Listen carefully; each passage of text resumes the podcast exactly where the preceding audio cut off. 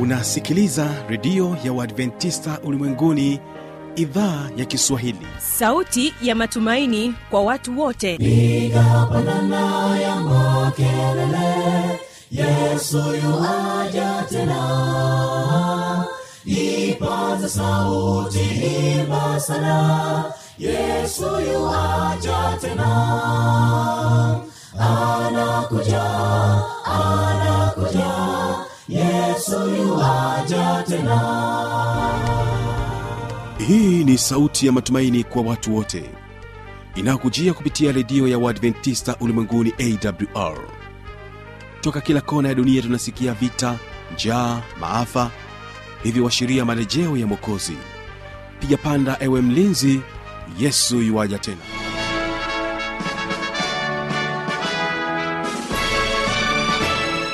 Hujambo na karibu katika matangazo yetu A W R. Tunakutangazia kutokea Morogoro kwa masafa mafupi ya mita bendi ishirini na tano.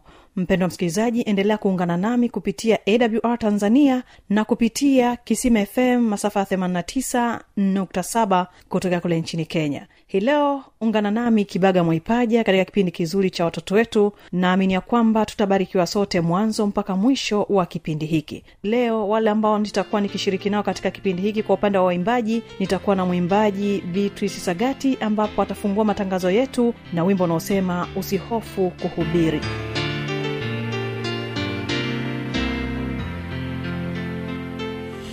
Usihofu kuhubiri,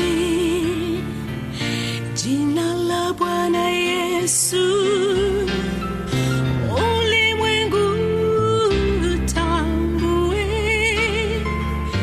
yu mlangoni alisema takayenione haya, kumhubiri kwa watu.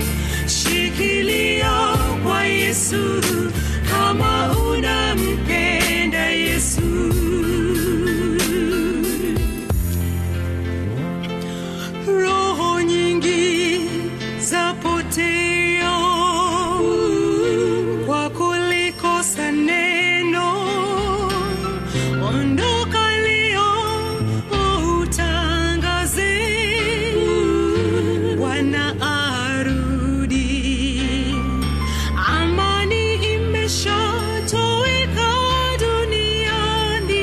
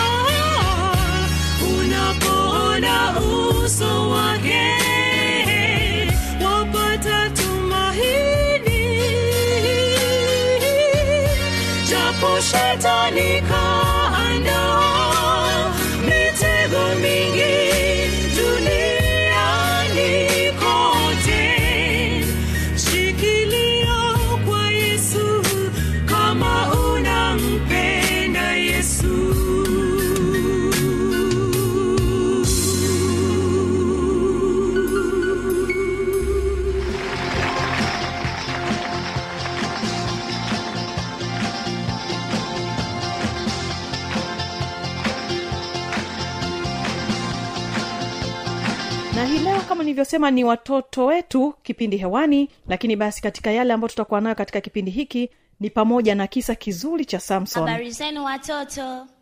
Nipo hapa kuwaelezea kuhusu kisa cha Samson.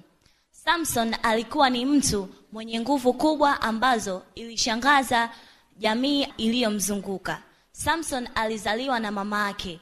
Mama yake alipewa masharti ya kwamba atazaa mtoto na atakapozaa mtoto hatakiwi kumnyoa nywele zake.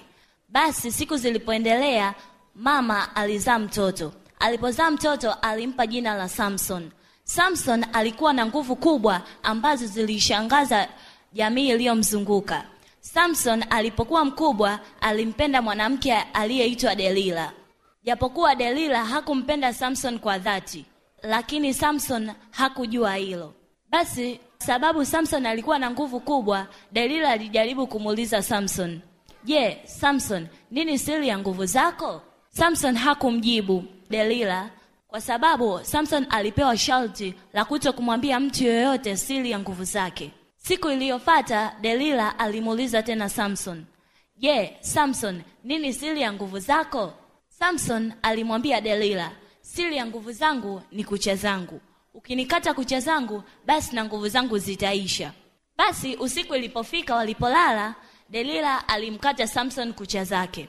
Alipomkata, aliamini kabisa kwamba Samson ameishiwa nguvu zake. Akaenda akawaambia Wafilisti kwamba njoeni mchukue Samson maana nguvu zake zimeisha. Basi wa mfalme wa Filisti aliwatuma walinzi wake ili waende wakamchukue Samson. Walipofika walijaribu sana lakini walishindwa kwa sababu Samson bado alikuwa na nguvu zake. Delila alishangaa sana. Hakujua kwamba Samson alimdanganya. Basi usiku tena ilipofika Delila alienda kwa Samson.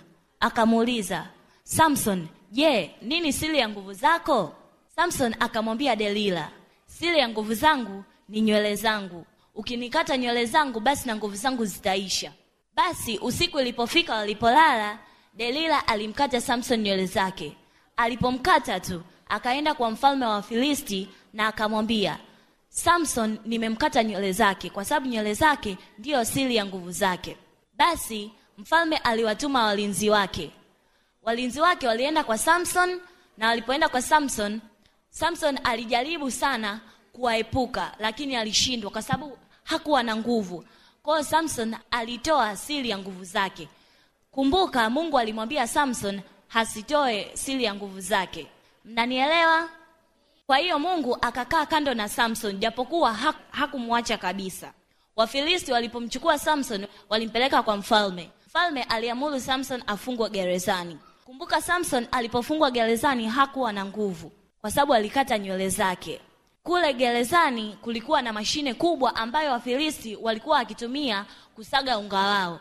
Hiyo mashine ilikuwa ni kubwa sana kiasi kwamba Mfilisti mmoja aweze akaizungusha ile mashine ili kusaga unga. Ilihitaji Wafilisti wengi waje kuizunguka ile mashine ili isage unga wanaoutaka. Lakini Samson kwa sababu alikuwa akimwamini Mungu na bado alikuwa akimtumikia Mungu hata alipokuwa gerezani, hakujali Mungu alikaa kando naye wala nini. Kwa hiyo Samson kwa sababu alikuwa akimtumikia Mungu, nguvu zake zilianza kurudi kipole pole. Alipokuwa kule gerezani alikuwa akisukumiza ile mashine peke yake na aliweza na alikuwa anasaga unga. Alikuwa akitumia nguvu zake ambazo Mungu aliendelea kumrejeshea. Siku moja mfalme alitaarifiwa. Alipopata zile taarifa, aliamuru Samson atolewe gerezani ili aje mbele ya umati apate kuuawa. Basi Samson alifungwa kwenye nguzo mbili. Alipofungwa kwenye hizo nguzo mbili, alifungwa na minyororo mikubwa kabisa ambayo huwezi hata kuisukumiza.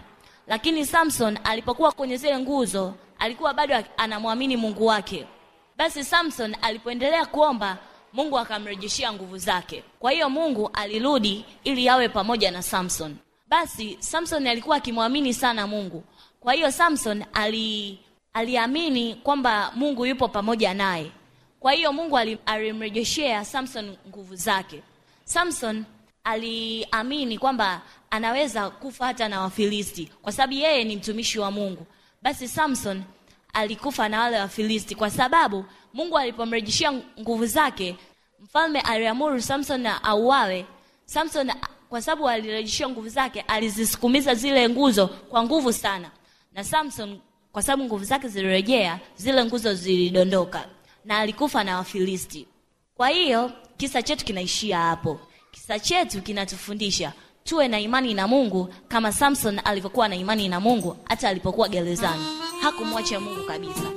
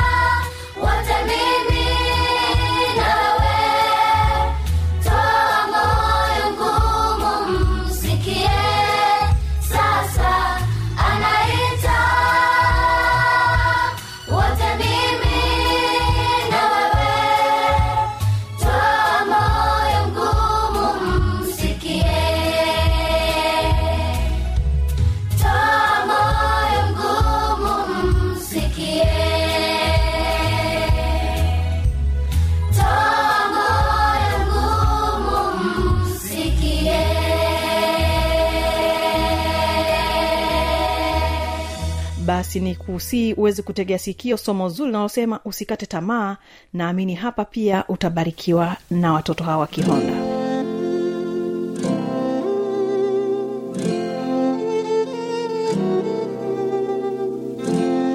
Leo hubiri langu lina kichwa cha somo kinachosema usikate tamaa. Palikuwa na mtu mmoja katika nchi ya Usi alikuwa anaitwa Ayubu. Ayubu alikuwa na mali nyingi, alikuwa na wana saba na mabinti watatu.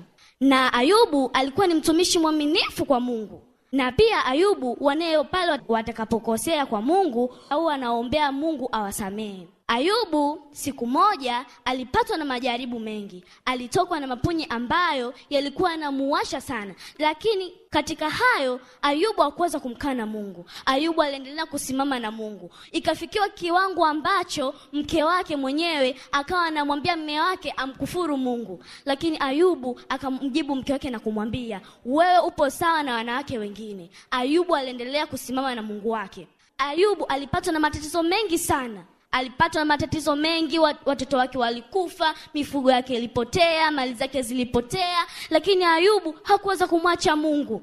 Hata kama hakujali mke wake anataka kumwacha, lakini Ayubu hakuweza kumwacha Mungu. Na tunaona pia hapa katika kisa cha Ana. Ana naye pia tunaona kabisa alikuwa akupata mtoto, Penina alikuwa akimsengenya, Penina alikuwa akimsema, lakini kini Ana hakuweza kukata tamaa naye pia. Aliweza kumwomba Mungu, aliendelea kumwomba Mungu na mpaka akapata mtoto.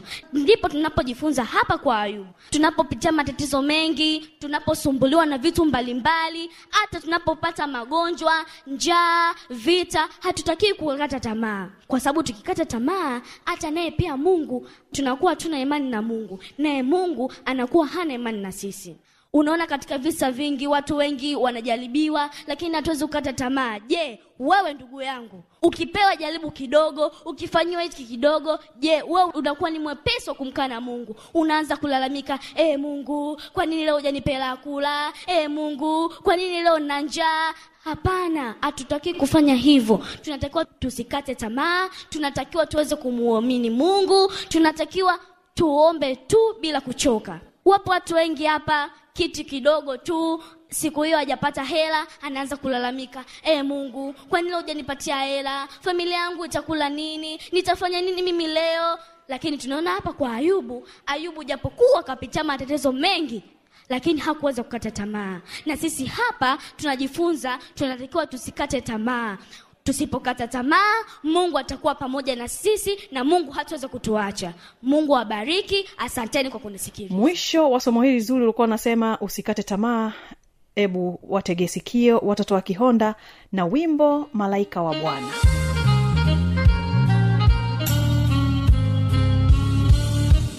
Malaika wa Bwana anafanya kituo akiwazunguka wamchao na kuwaokoa,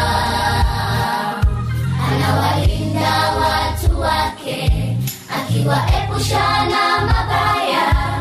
Ndugu, mche Bwana atakuokoa. Malaika wa Bwana anafanya kituo akiwazunguka wamchao na kuwaokoa, walinda watu wake akiwaepusha na mabaya.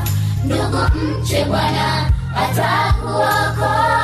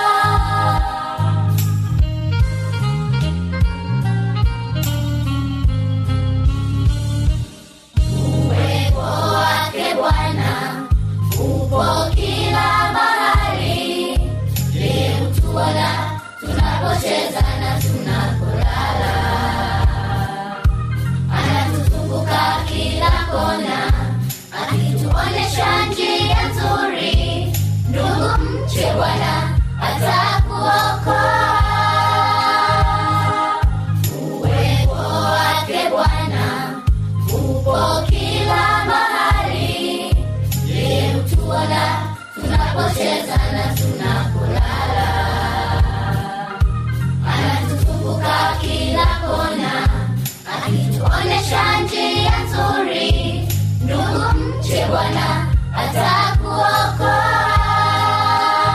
Bwana ni wema, Bwana ni wema.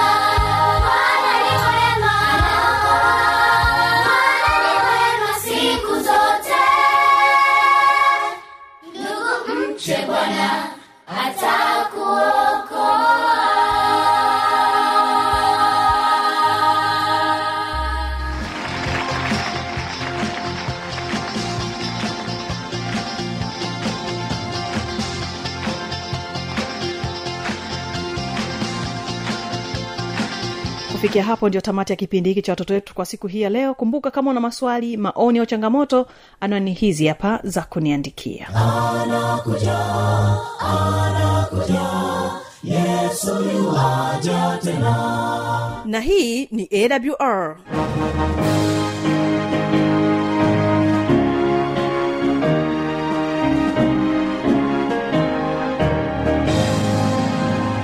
Radio Adventista Ulimwenguni, A W R, sanduku la posta mia moja sabini na mbili, Morogoro, Tanzania. Anwani ya barua pepe ni kiswahili at a w r dot org.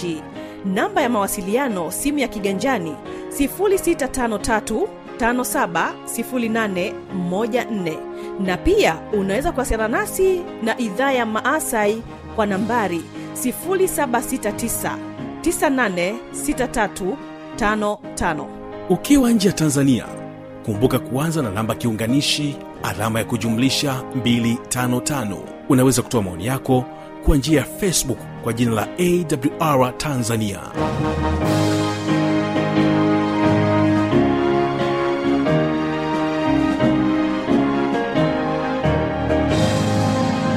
Kesho ni vijana na maisha. Msikilizaji, naamini tutakuwa pamoja kuweza kubarikiwa. Ninapotoka hapa studio, endelea kubarikiwa naye Nyakorema Lioba na wimbo Hakuna Jina.